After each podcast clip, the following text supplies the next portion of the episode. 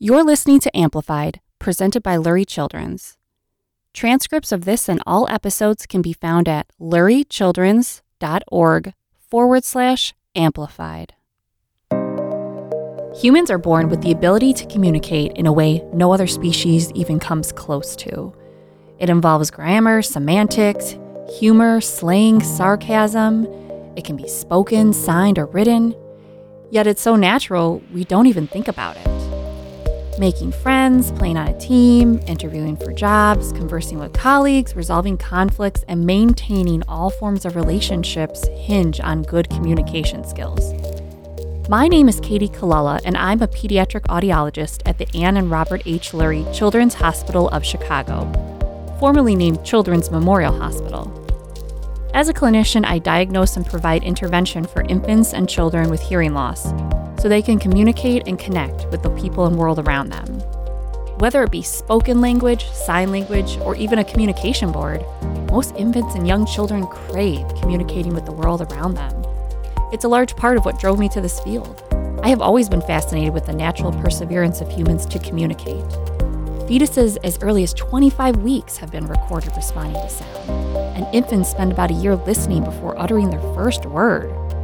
A whole year of listening to speech and laughter and crying and songs before they even produce their own piece of language. But what happens when that ability to learn language is compromised by congenital hearing loss? Welcome to Amplified.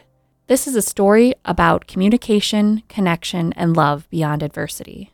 Our heroine, Katherine Radasevich, Katie for short, was born in 1988 in Naperville, Illinois, to parents Rudy, a lawyer, and Eileen, a homemaker. I have been fortunate to know Katie for a long time before she agreed to this podcast. And there are so many things I would love to tell you about her right away. But it's not my story to tell. So we begin our journey by listening to the first time I sat down with Katie, Rudy, and Eileen.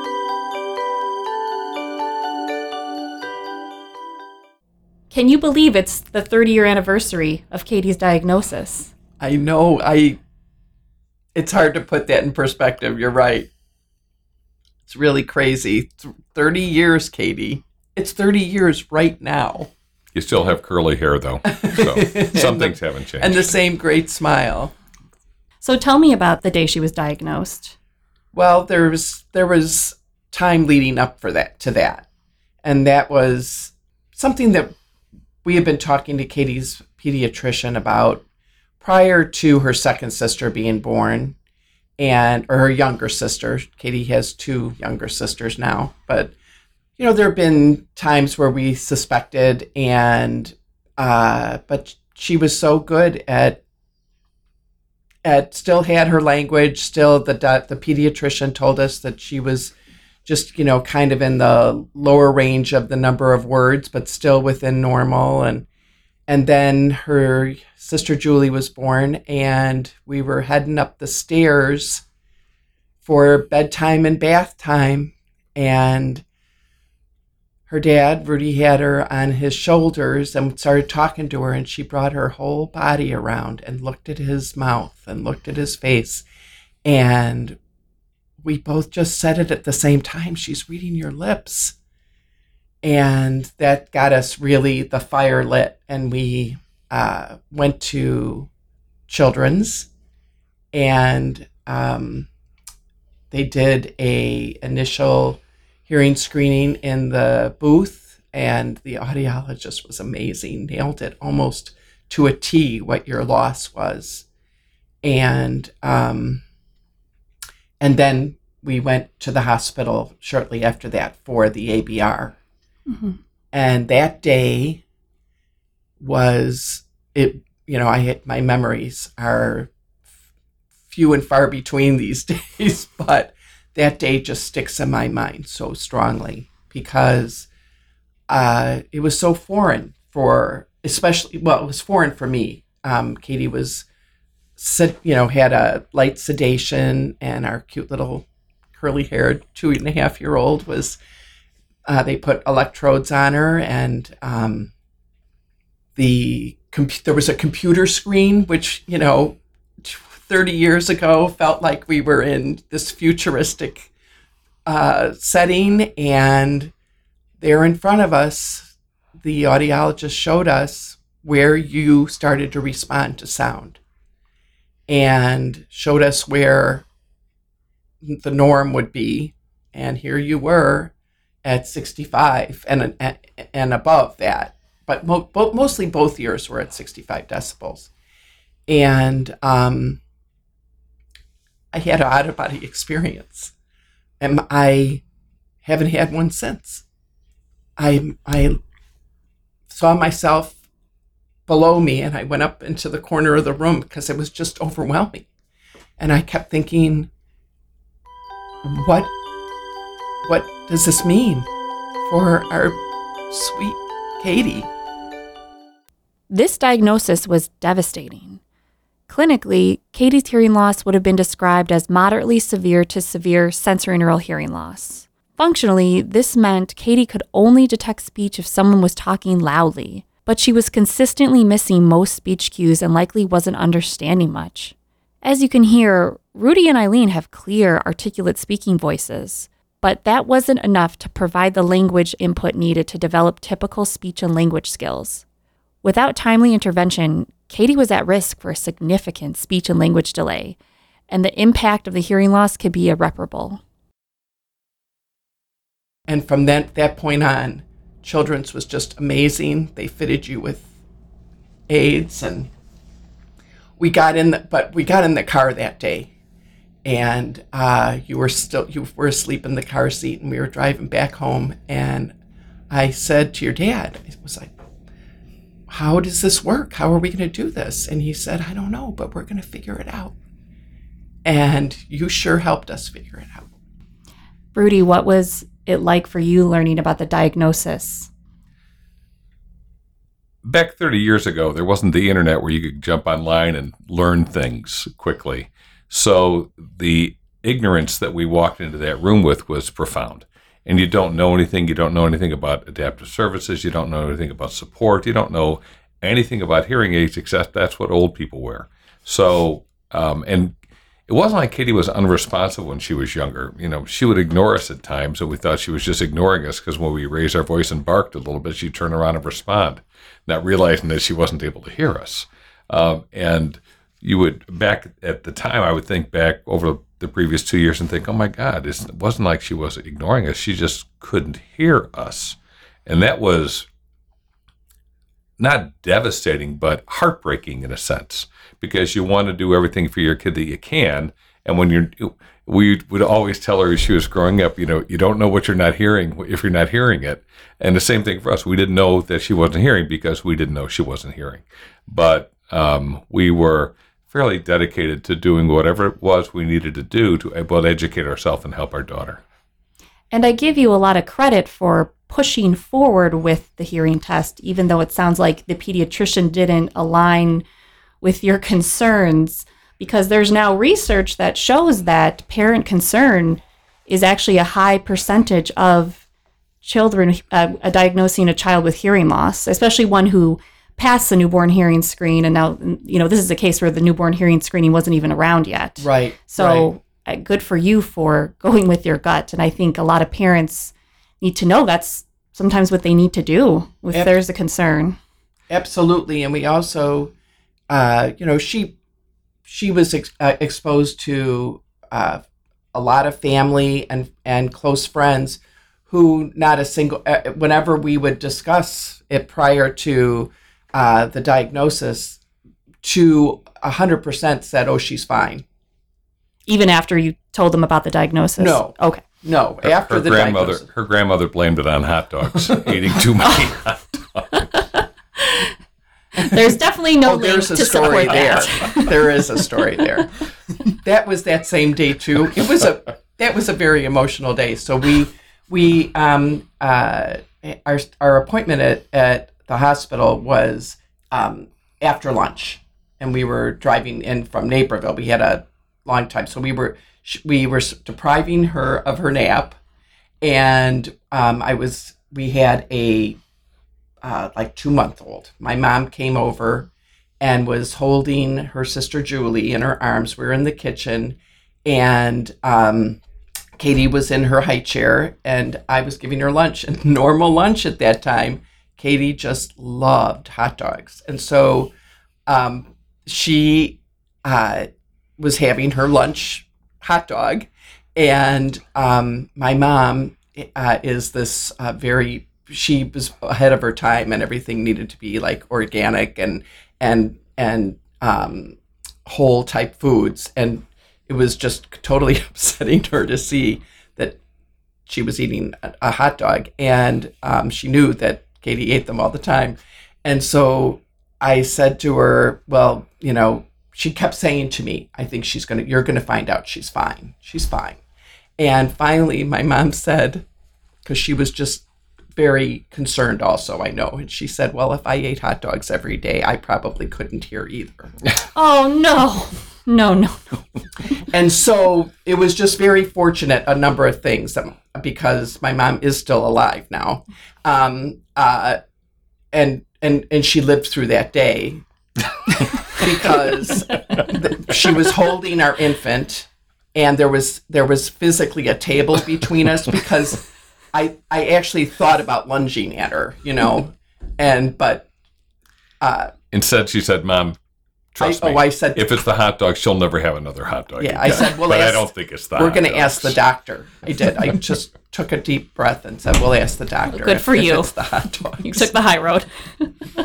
Um, so- okay, so Katie's diagnosed, and then in, in a matter of weeks, she gets hearing aids. So, what was it like all of a sudden coming home with all this new equipment and getting used to that?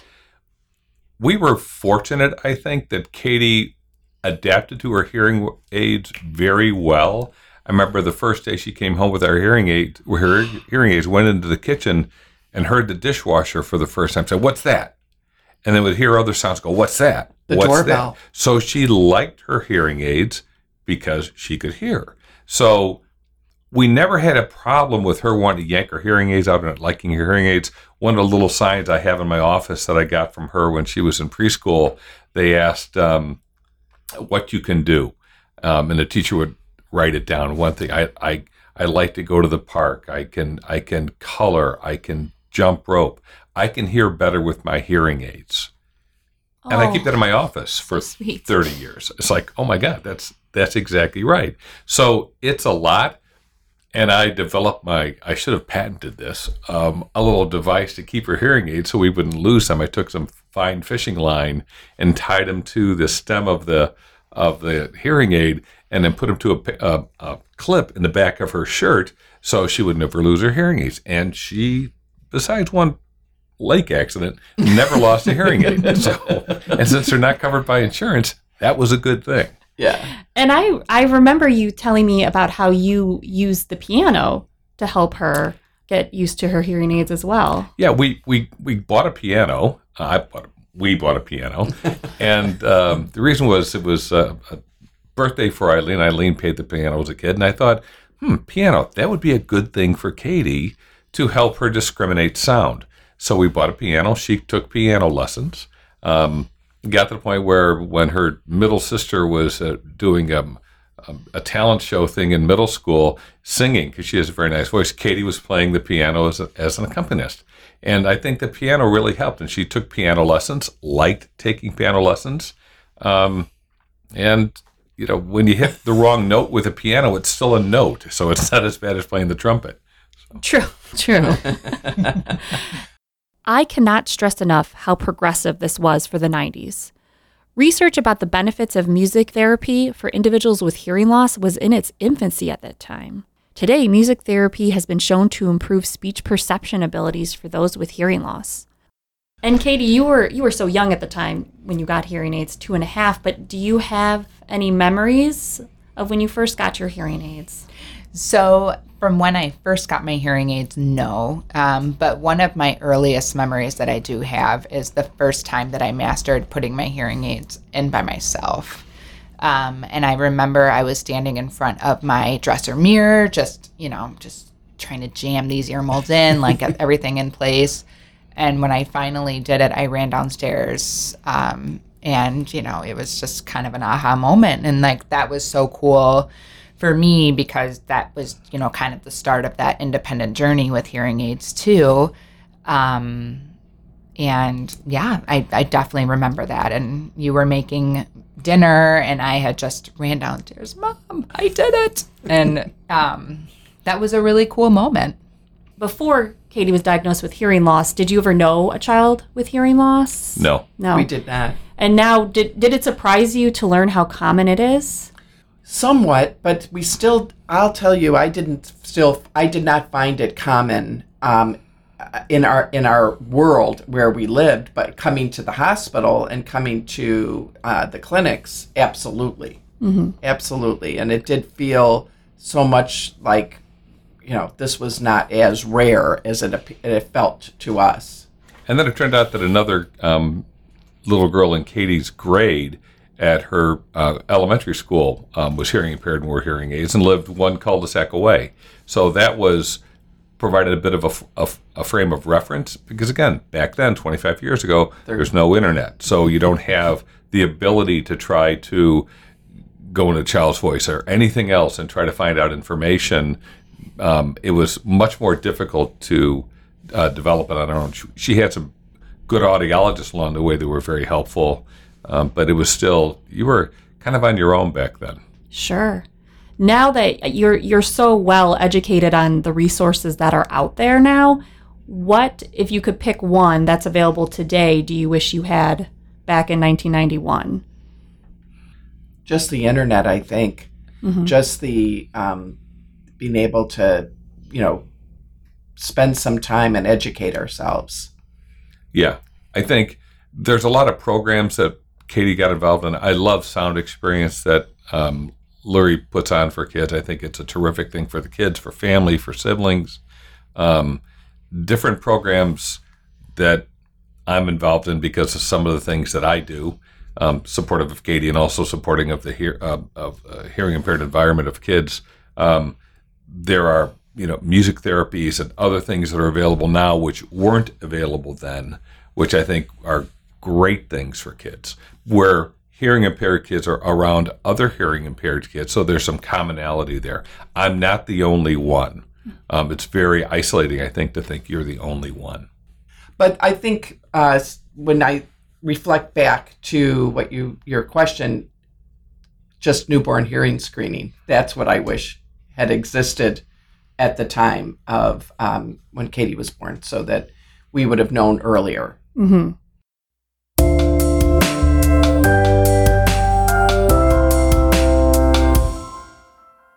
I'm here with Dr. Joy Ringer, who is the clinical coordinator of the diagnostic audiology team at Lurie Children's. Joy, thank you for listening with me today. Thanks for having me on. One of the first things I want to ask is for clarification between the different types of testing that Eileen discussed. Uh, she talked about Katie going in a booth, and then she talked about Katie being sedated. Can you explain those differences? Sure. So, in the booth, what we call behavioral testing includes about four or five different tests. Some of them are objective, so the kids don't have to do anything but sit there and be still, which is a tall order for, for a lot of kids, but um, younger kids. Um, so we first check to see whether or not we think there could be any sign of fluid or, or um, ear infections, and then we go on to do um, further testing that tests specifically the cochlea or the organ of hearing. And those are tests that either there's a response or there isn't a response, and really the kids aren't aren't showing us what they hear. And then we go on to do a test where we watch them respond to sounds. So it may be a situation where a young child is turning their head when they hear a sound out of a speaker, and we light up a toy and teach them whenever they hear the sound, they get to see the toy. And um, or for an older child, it might be holding a peg and putting it in when they hear the beeping sound. So then we're we're literally act, watching them react to the sound. And um, if that's not successful and we can't get enough information to rule out hearing loss, then we do something called an auditory brainstem response or ABR evaluation. And that's an evaluation where they have to be placed under, the kids have to be placed under general anesthesia. And not because it hurts or anything like that, but any muscle movement, even eye movement, will interfere with the test. So um, the kids are under general anesthesia. We put sticker electrodes on their um, forehead and earlobes and a, a sound in through inserts in both ears. So it gives us information about both ears. And we follow that response from the ear all the way up the brain stem. And um, it will tell us um, if there is, in fact, a hearing loss or if there's any issue with the sound traveling from the ear up the brainstem. So it gives us good, good information, again, without the child to, having to show us how they hear. Um, it just, we monitor those brain waves, find out whether or not that sound is. The, if the auditory mechanism is working as it should. It does not tell us how they understand the sound, but it does tell us if the ear is working properly and I think it's just nice to have a starting point for hearing aids. Absolutely. It gives us some great information for us to be able to program and set hearing aids.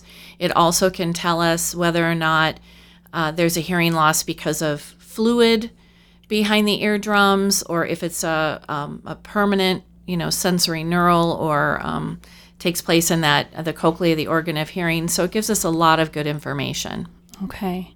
And Katie and um, Eileen, they talked about the newborn hearing screening, which Katie missed. Uh, born in 88, she didn't have it. It didn't come around until the 90s, more didn't become more standard until the 90s. Um, can you share from your experience how the newborn hearing screening affected the age of diagnosis? It was huge. Um, you know, I've been doing, I've, I've been a pediatric audiologist for over 35 years. So if you think back um, in the 80s, mid 80s when I started, there wasn't newborn hearing screening, of course. And so kids were identified with hearing loss closer to 18 months to two and a half years of age when their speech and language was delayed and parents started to really wonder, you know, what's going on. And so uh, we lost a lot of great years for uh, language development and amplification, of course, at that time was, you know, hearing aids were not as as good as well and not as easily programmed. So, um, you know, kids were at a, at a disadvantage on several different levels.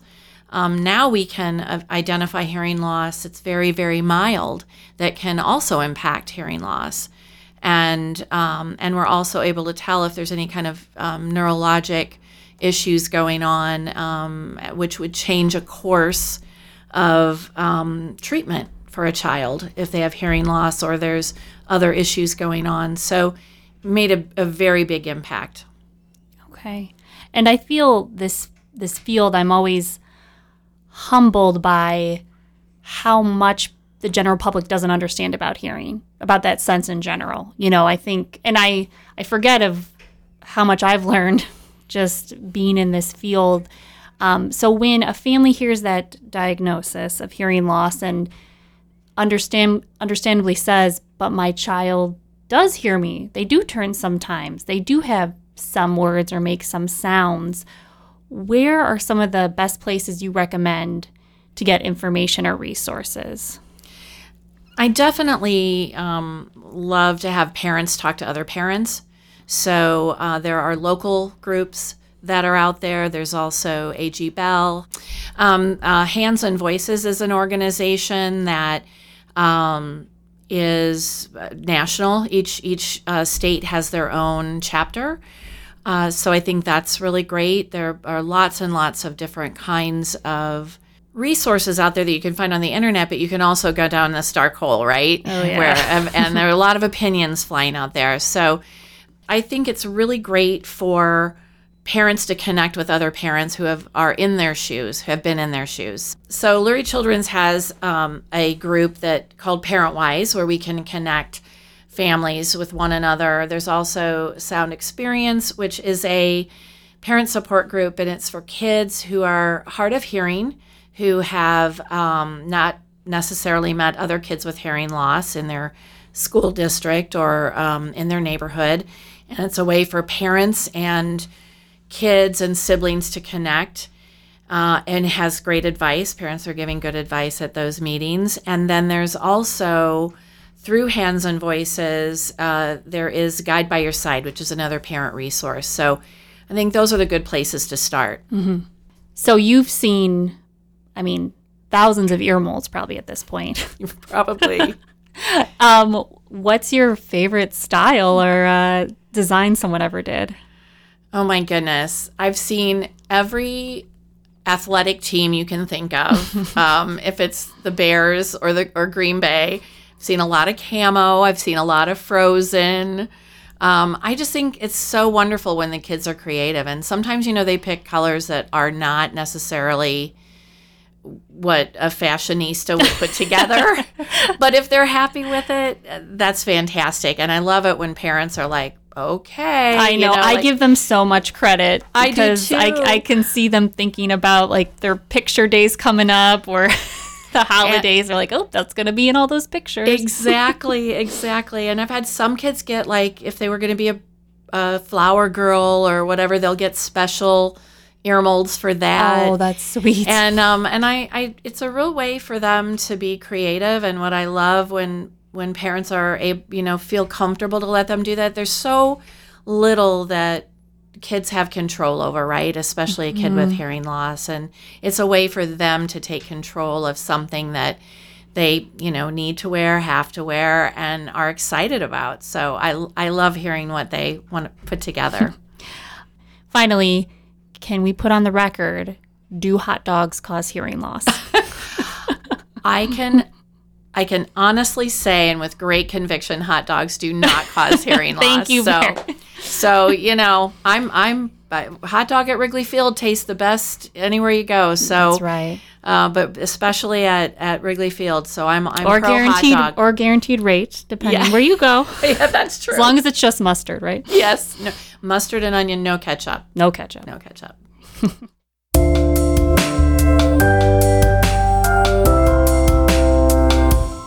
Receiving hearing aids might sound like the end of the story, but it was just the beginning. More on the next episode of Amplified. Thanks for listening. Amplified, presented by Lurie Children's, was created by me, Katie Colella. Music by Les FM, artwork by Katrina Gragiolo.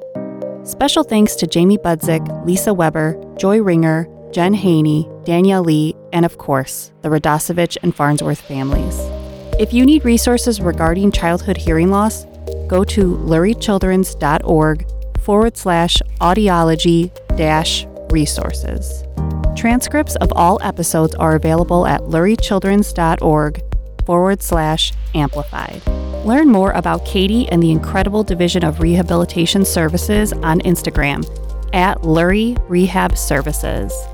That's at L U R I E Rehab Services.